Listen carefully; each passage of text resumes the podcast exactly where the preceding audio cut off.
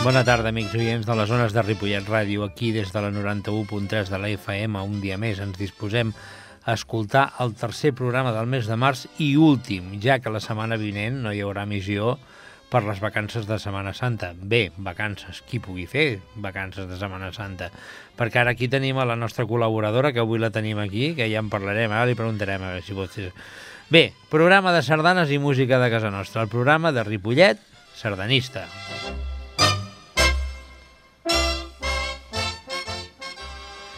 A l'equip que formem part d'aquest programa és la Rosa Capdevila, com sempre, la Leti Vera com a col·laboradora, o la Leti, que avui la tenim aquí, no ha fet Hola. cana. Hola, bona tarda. No, no, intentem no ser-la. En Jordi Puy, com no, el nostre control de so i a la direcció i presentació, i, direcció i presentació, Pere López.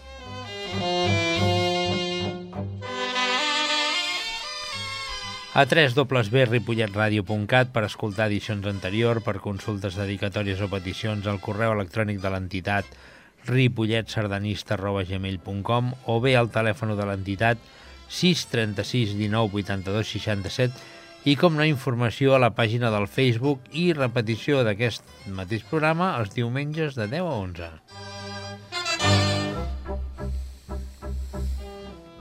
Bé, doncs avui dedicatòries especials, dues en concret, actualitat sardanista, actualitat de l'entitat, on podem anar a ballar sardanes, i també escoltarem un, parell d'obres cantades del CD Llum Nova amb la Cobla Sant Jordi, ciutat de Barcelona, i a l'Orfeó Català i la direcció d'en Josep Vila i Casanyes.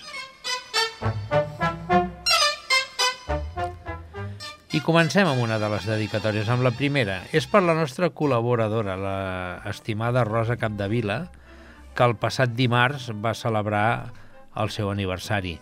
Rosa, eh, ja t'ho vaig dir-ho pel Facebook, però eh, desitjo que t'agradi la sardana que t'hem dedicat i que per molts anys puguis celebrar-ne els 50 i el que faci falta.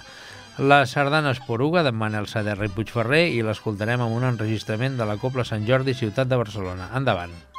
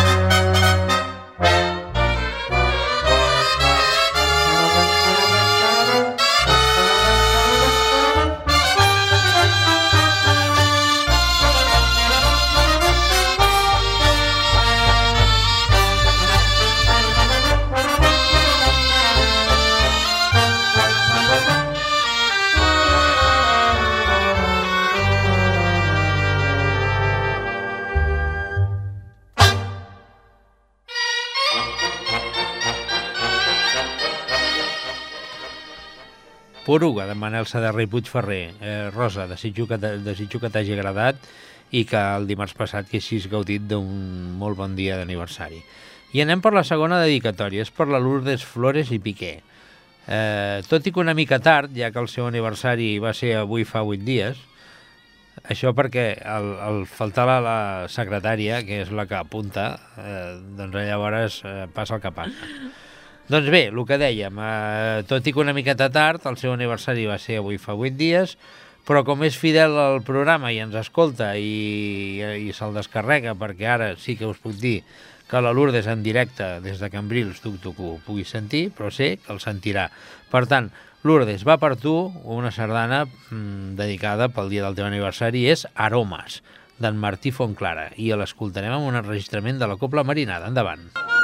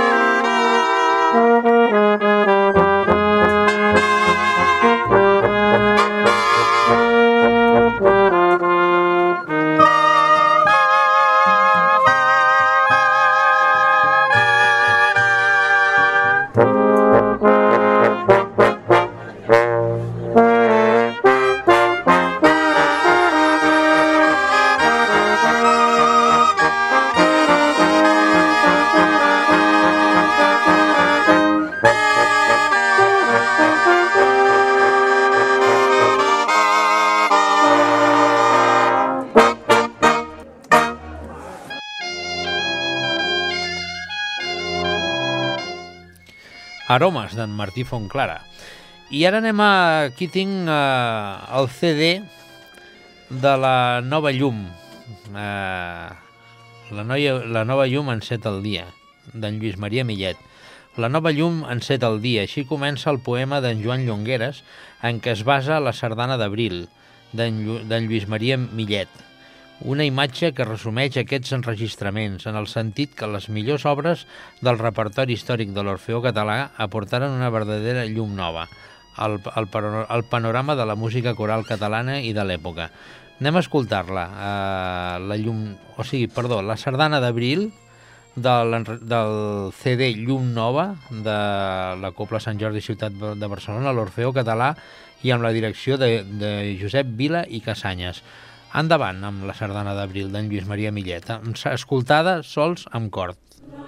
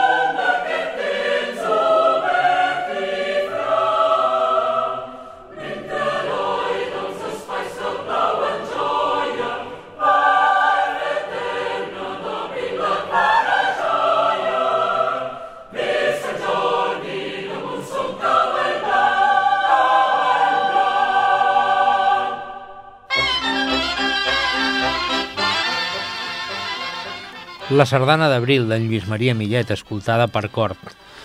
De fet, la sardana coral és una extensió de la forma més genuïna per la copla d'aquesta dansa popular, que es sustenta amb músiques originals. Entre els clàssics de gènere, Enric Morera, hi ha eh, projecta tot, tot el trem de la seva característica i primària personalitat, en aquest cas a partir dels poemes, eh, dels poemes emblemàtics d'en Joan Maragall i Àngel Guimarà. L'Orfeó Català ens ofereix eh, aquí eh, sengles, sengles versions per acord i copla amb de les tres sardanes de l'Enric Morera, degudes, degudes a Manuel Oltra. La Neus, que es, que es, que es, fon, que es fonen, en Josep Vila, l'Empordà i la sardana de les monges, que adequen la conjunció de les veus i la copla per aconseguir una textura sonora minuositat clara i equilibrada. Joan Manent, ben relacionat amb, amb l'entorn de l'Orfeó, tingué un retorn europeu com a violinista i virtuós com a compositor i, operist, i operístic i sinfònic, en una línia eh, postulada quan, quan aborda, però el gènere de la sardana simplifica el seu llenguatge per adaptar-se eh, exemplarment en el seu caire popular. Finalment, Antoni Pérez Moya és un dels compositors corals més típics de la anomenada Escola de l'Orfeó. A la cèlebre Marinada, per a cor i copla, la música suggereix amb una eloqüència i la temàtica mm, marina del text. Anem a escoltar la Marinada d'Antoni Pérez Moya per, mm, interpretada per cor i copla. Endavant.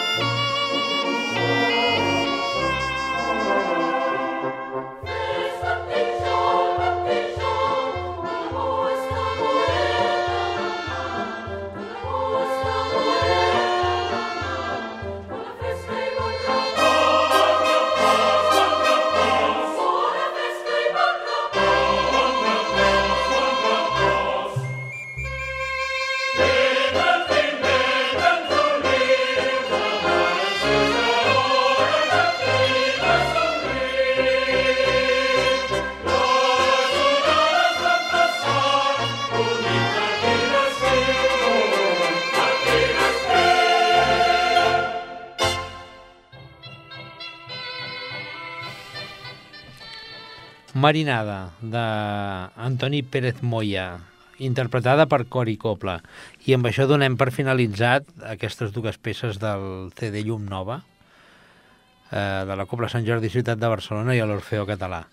Bé, i ara, eh, aquí a veure on podem anar a ballar sardanes, tenim una plec diumenge, a tres quarts d'onze del matí i a les 4 de la tarda a Vilassar de Dalt, a la plaça de la Vila, 17è plec de la Sardana, benedicció dels Rams i cluenda de Sardatic. Durant tot el dia, Fira d'Artesans, aparcament gratuït a Can Manyer. En cas de mal temps, a l'antic mercat del Carme. Coples, la juvenívola de Sabadell, la principal de Llobregat, la Marinada, la Copla Sant Jordi, ciutat de Barcelona i la ciutat de Girona. Diu, no, se les gasten, eh, Leti? Cinco? Sí, sí, sí, sí. sí. En venen dos al matí, tres a la tarda. Dos ah. al matí i tres a la tarda. Tenim els amics de Sant Cugat del Vallès, que diumenge a les 12 del migdia, a la plaça de Barcelona, una audició amb la Copla Ciutat de Terrassa, una plec a Vic, a la plec del, del 76 al plec del Mercat del Ram, a dos quarts de cinc de la tarda, amb la Copla Costa Brava i Mediterrània. Tenim a Sabadell, a la plaça del Doctor Robert, el 69è aniversari de Sabadell Sardanista, amb una ballada a les 6 de la tarda amb la Copla de la Juvenívola de Sabadell. I tenim eh, que això és el dia 20. I després, com la setmana vinent no farem programa, doncs donem un aplec que serà el diumenge, dia 27, 27 de març, a les 11 i a les 4 de la tarda, al Masnou, al pati del casino, 44 plec de la Sardana, en cas de mal temps es sorprendria, ojalà no, perquè pobra Carme Plu sí, sí, sí. ja, ja ha patit el, algun improperi d'aquests. Les cobles, la juvenívola de Sabadell, la marinada i la principal de Llobregat. I bé, Dit això, donada la informació sardanista, eh, anem, a, anem, a, anem per una altra dedicatòria.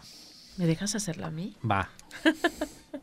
no, no, a ver, déjame la chuleta, ¿no? si l'entens. Bé, nada, felicitar. Si la dedicatoria va para, para todos los Yusecs que tenemos alguno en la familia, al Tiek Josep.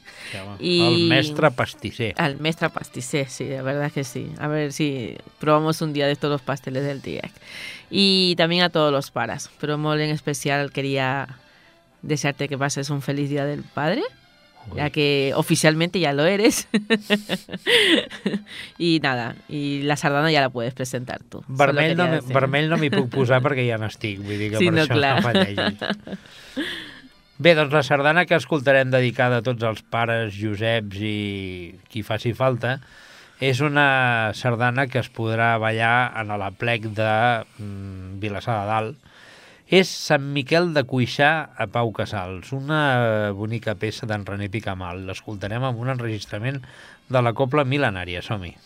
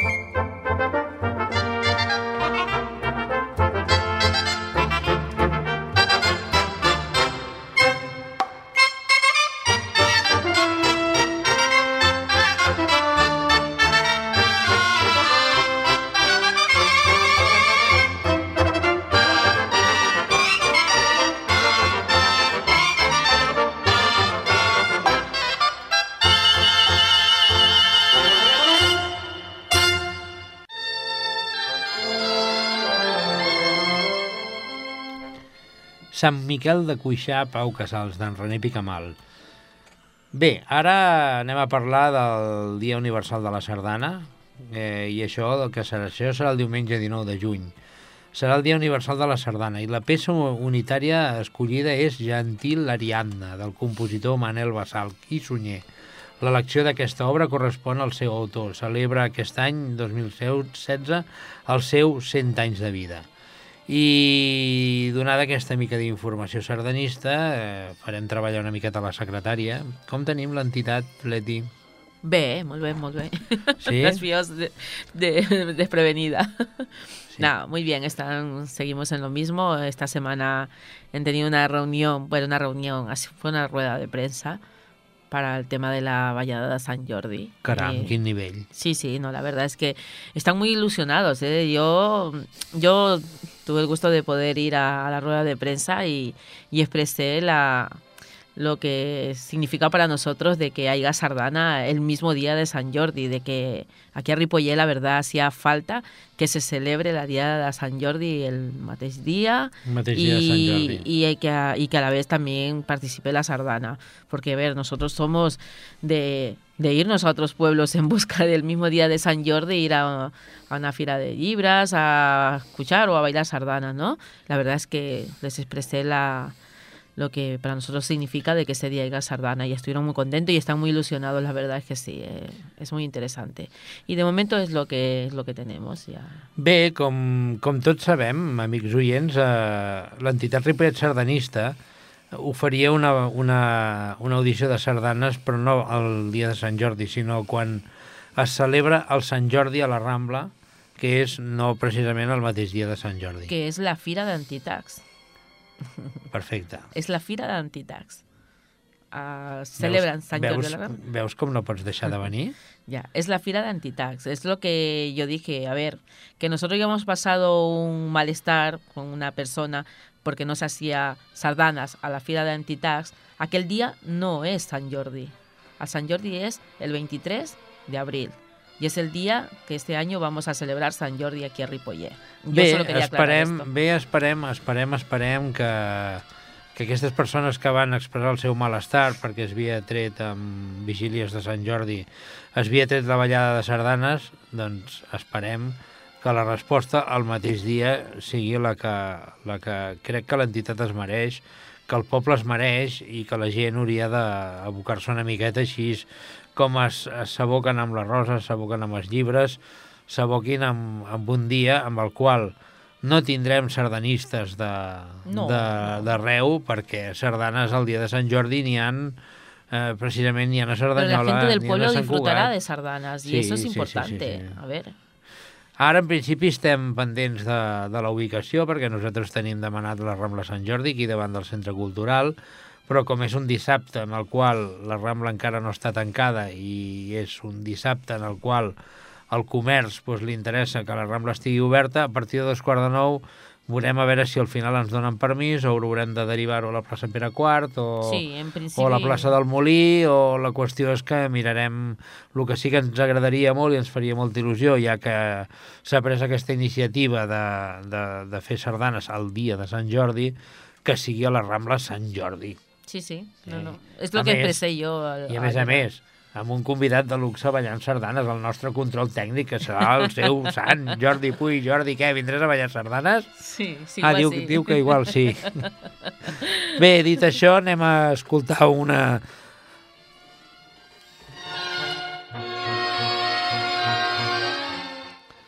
Perdoneu, eh? Hi ha hagut aquí un petit, un, una petita incidència. Eh, dit això, anem a escoltar una, un, una sardana. Una sardana d'un compositor que ara feia bastant que el teníem oblidat, que és en Carles Santiago. I anem a escoltar la sardana que en Carles li va dedicar a la seva neta, la Laia. Eh, Laia. La sardana és Laia. I l'escoltarem amb un enregistrament del CD Gasp 1 amb la, co Gasp 1 amb la Copla Bohèmia. Som-hi.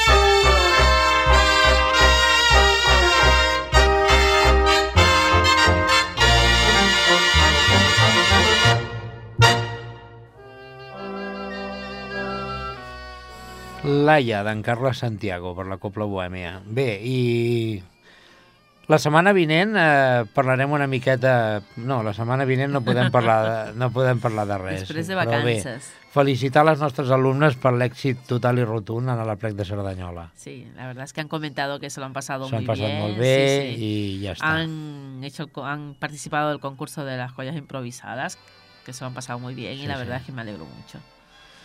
Bé, doncs, dit això, el que anem a fer és escoltar una sardana, eh, una sàvia decisió, Ah, molt bé, sí.